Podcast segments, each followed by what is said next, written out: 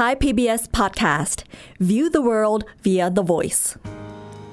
เรื่องป่วยเรื่องไข้เนี่ยครับ ก็คงไม่ใช่สิ่งที่น่าอภิรมสำหรับมนุษย์อย่างเราๆเท่าไหร่ จากทั้งร่างกายที่อาจจะรู้สึกอ่อนแออ่อนเพลียกว่าปกติ รวมไปจนถึงปัญหาที่อาจจะตามมาหลังจากนั้นอีก แต่ลองจินตนาการดูครับว่าถ้าอาการป่วยเนี่ยไม่ได้เกิดขึ้นเพียงแค่บนโลก ถ้ามีนักบินอวกาศสักคนหนึ่งเกิดป่วยขึ้นมาบนอวกาศมันจะรู้สึกอย่างไร และเราจะมีวิธีรับมือกับมันอย่างไร ติดตามได้ใน Star Stuff Podcast ในตอนนี้ครับ Star Stuff เรื่องเล่าจากดวงดาว The Space TH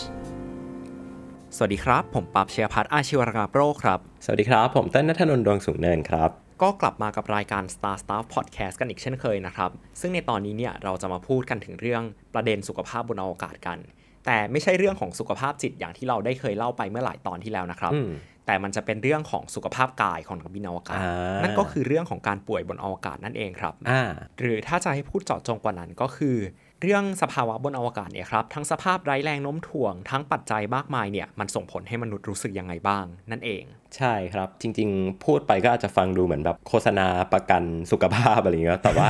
พี่เชื่อว่ามันคงไม่มีมนุษย์คนไหนนะที่แบบไม่เคยป่วยเลยอะอย่างน้อยก็เล็กๆน้อยๆเนาะเป็นหวัดเป็นไข้อะไรอย่างเงี้ยคือพี่ว่า คนเราตื่นมาในแต่ละวันอะมันต้องมีวันที่เรารู้สึกว่าเออมันไม่สบายบ้างแหละนะครับซึ่ง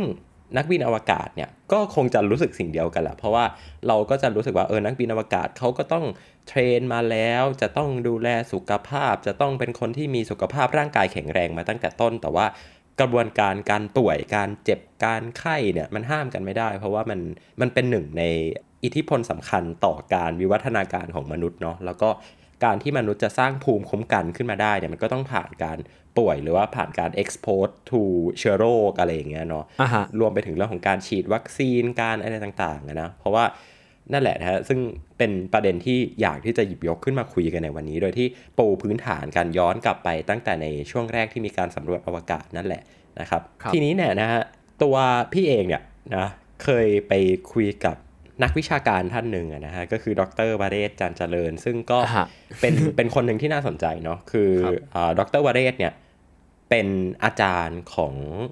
นักศึกษาที่เป็นนักศึกษาแพทย์นะฮะ แต่ว่าเขาไม่ได้สอนในวิชาสาขาที่เกี่ยวข้องกับการแพทย์ หรือว่าเป็นอาจารย์หมออาจารย์แพทย์แบบพาไปตรวจคนไข้อะนะฮะ แต่ว่าสอนวิทยาศาสตร์ในมิติที่เป็นวิทยาศาสตร์ที่เอาหลาย ๆ ศาสตร์ย่อยในวิทยาศาสตร์เนี่ยมาประกอบเข้าหากัน เพราะว่ามันคือกระบวนการคิดที่คนจะไปเป็นหมอต้องรู้เนาะนะครับอ่าทีนี้ก็คุยกันครับชื่อพี่ก๊อฟเนาะเราก็ถามไปว่า เอ้ยพี่ก๊อฟพี่คิดว่า การทำ space medicine หรือว่าการรักษาทางการแพทย์ในอวกาศเนี่ยมันเกิดขึ้นได้ยังไงพี่นะฮะพี่ก๊อฟเขาก็ตอบกลับมาว่าเออจริง ๆ เราชอบไปคิดว่ามันเป็นศาสตร์ใหม่ที่เพิ่งเกิดขึ้น หรือว่ามันเป็นสิ่งใหม่ที่ที่เกิดขึ้นมาโดยที่เราไม่เคยคำนึงถึงมาก่อนนะแต่ว่าจริง ๆ แล้วการรักษาในอวกาศเนี่ย มันเกิดมาจากพวกไฟลท์ที่เป็นเที่ยวบินทางการทหารเมื่อก่อนนะนะฮะอืมคือฮะในการสมมติว่าเราจะออกแบบเครื่องบินหรือว่าออกแบบเครื่องบินรบเนี่ย มันต้องมีการทดสอบอะนะฮะว่ามนุษย์เราเนี่ยที่มีชีวิตอยู่บนโลกอะ่ะมันจะสามารถทนต่อแรง G หรือว่าทนต่อความเปลี่ยนแปลงของความดันอากาศได้ไหม หรือว่าพอไปอยู่ในที่ที่มันสูงขึ้นอะไรเงี้ยเราจะมีการ รับแสงอาทิตย์ที่มากกว่าปกติ ซึ่งมันมีผลต่อพฤติกรรมอื่นๆของมนุษย์หรือเปล่าอะไรเงี้ยนะฮะครับมันก็เลยเอ่อย้อนกลับมาว่า จริง ๆ แล้วเราแค่พยายามศึกษาหาความเป็นไปได้ของการดำรงชีวิตในสภาวะที่มันแตกต่างออกไปจากพื้นโลกนึกออกปะอ่าซึ่งก็อาจจะไม่ได้แปลกไปเลยแต่ว่า extreme กว่าบนโลกอะไรอย่างงี้ใช่ครับใช่ครับ ซึ่งที่เราเห็นกันเนี่ยนะฮะใครที่ชอบดูภาพยนตร์ที่เกี่ยวข้องกับการทหารหรือว่าเกี่ยวข้องกับอวกาศเนี่ย เขาก็จะเอานักบินไปไปเหวี่ยงเหวี่ยงๆกันในเครื่องที่จำลอง high G เนาะก็คือเอาไปทดสอบแรง G นะฮะว่านักบินจะแบบหมดสติเมื่อไหร่อะไรเงี้ยต้องเหวี่ยง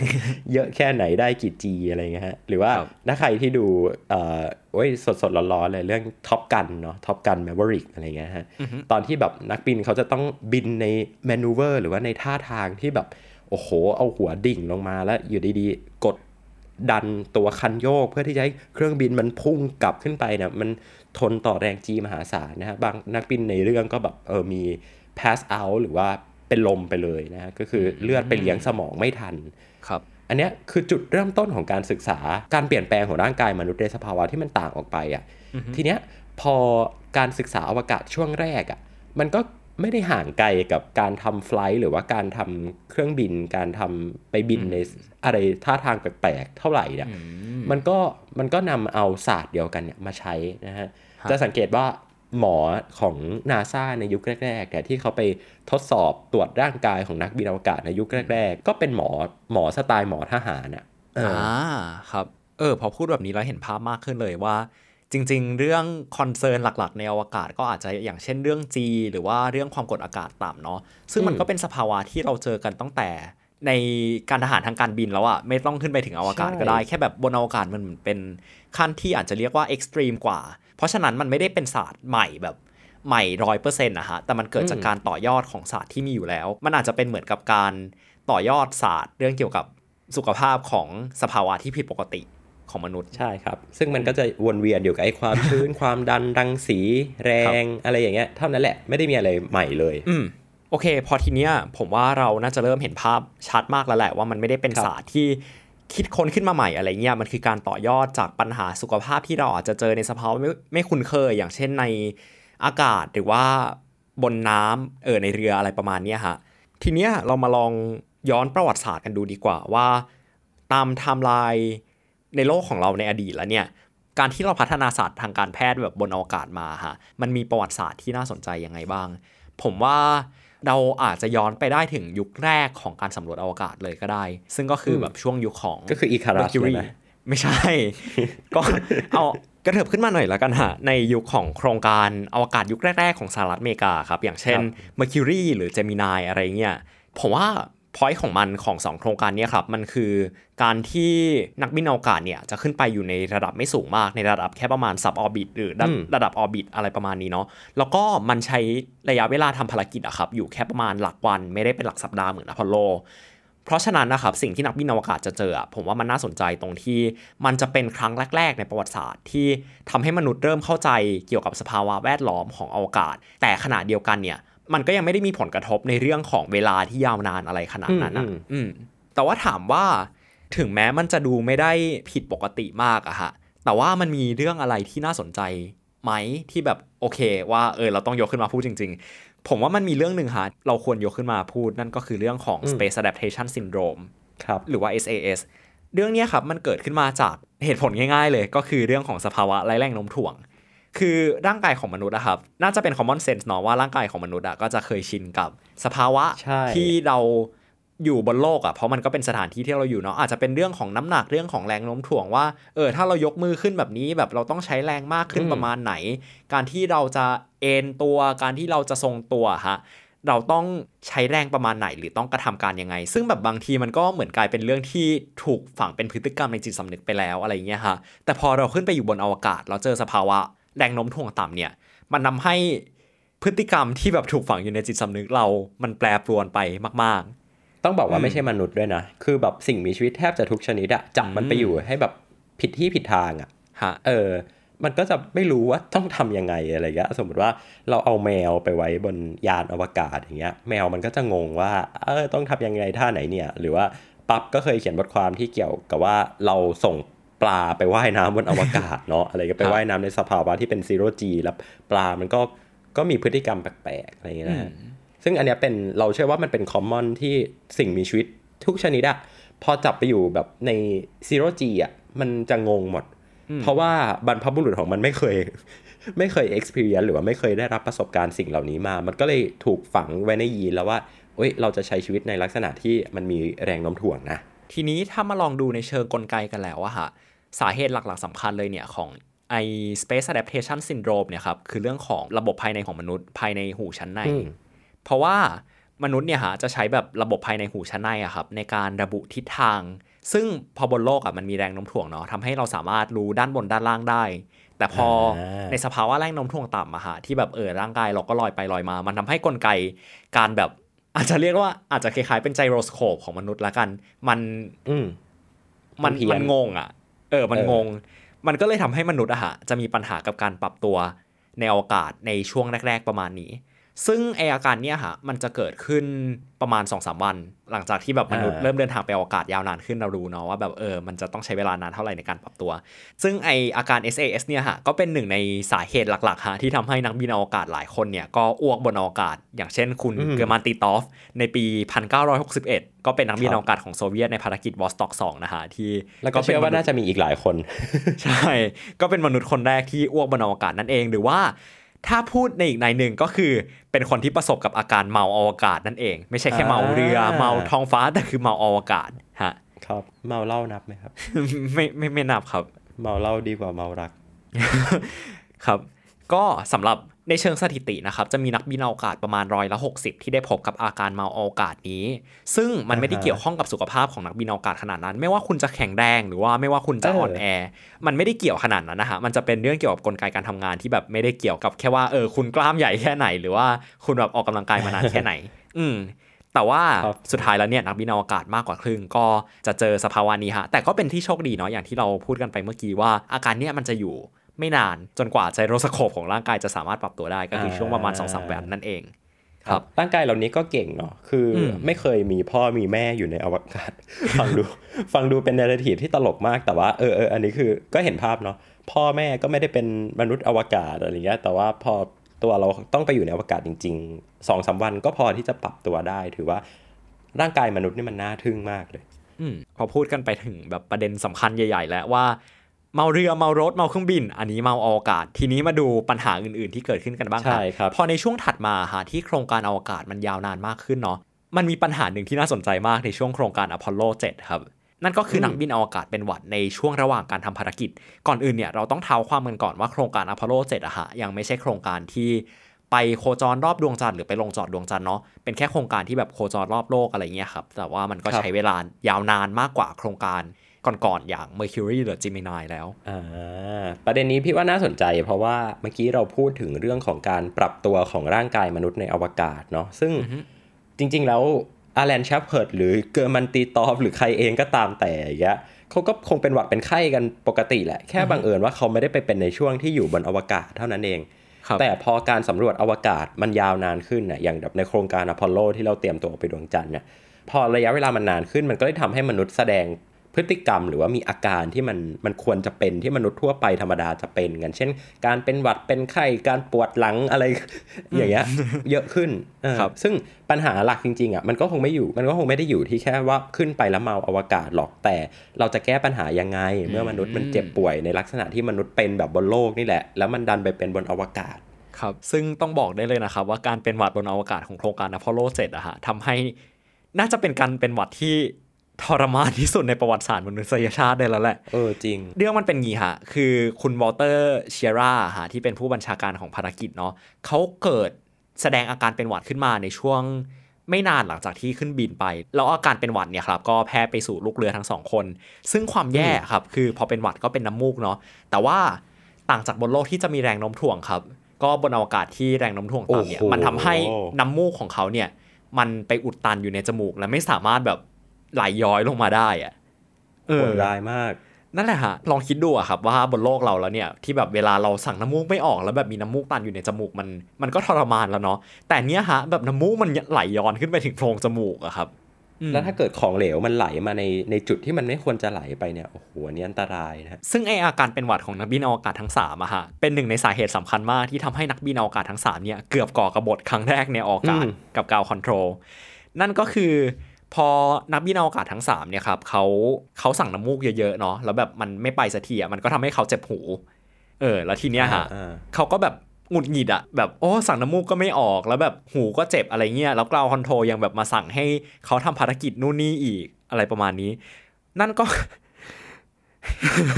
ก็มันก็ทำให้แบบนักบินอวกาศ 3 คนเนี่ยครับก็อารมณ์เสียกับ ground control อยู่หลายรอบ จนกระทั่งถึงตอนลงฮะที่นักวินอวกาศทั้ง3เนี่ยครับปฏิเสธการใส่หมวกในระหว่างกลับโลกครับ ซึ่งมันก็เป็นมาตรการด้านความปลอดภัยเนาะเรื่องของความดันเรื่องของอะไรเนี่ยแต่ว่าเขาบอกว่าการที่เขาใส่หมวกเนี่ยฮะมันจะทำให้เขาไม่สามารถเคลียร์หูตัวเองระหว่างทางได้ ซึ่งแบบมันก็น่าจะอึดอัดมากๆ เขาก็เลยทำการก่อกระบฏเล็กๆครับโดยการเอ่อโดยการไม่ใส่หมวกอวกาศนั่นเองอืม ก็โชคดีที่แบบก็นักคือบินอวก็กาศคือสามถ้าคนไม่เป็นอะไร ครับ ก็คือถ้ายานมันมีรอยรั่วหรือว่าอะไรเงี้ยระหว่างที่มันกลับสู่โลกความดันมันก็จะก็จะเปลี่ยนแปลงกระทันหันเนาะถึงขั้นตายได้ แต่ว่าตอนนั้นพี่ก็เข้าใจอะว่าก็คงคิดว่า เออตายก็ตายว่าเพราะโอกาสตายมันก็ยังยังน้อยกว่า เมื่อเปรียบเทียบกับการที่แบบว่าน้ำมูกอุดตัน แล้วก็แบบตายเพราะน้ำมูกอุดตันอะไรอย่างเงี้ยอืม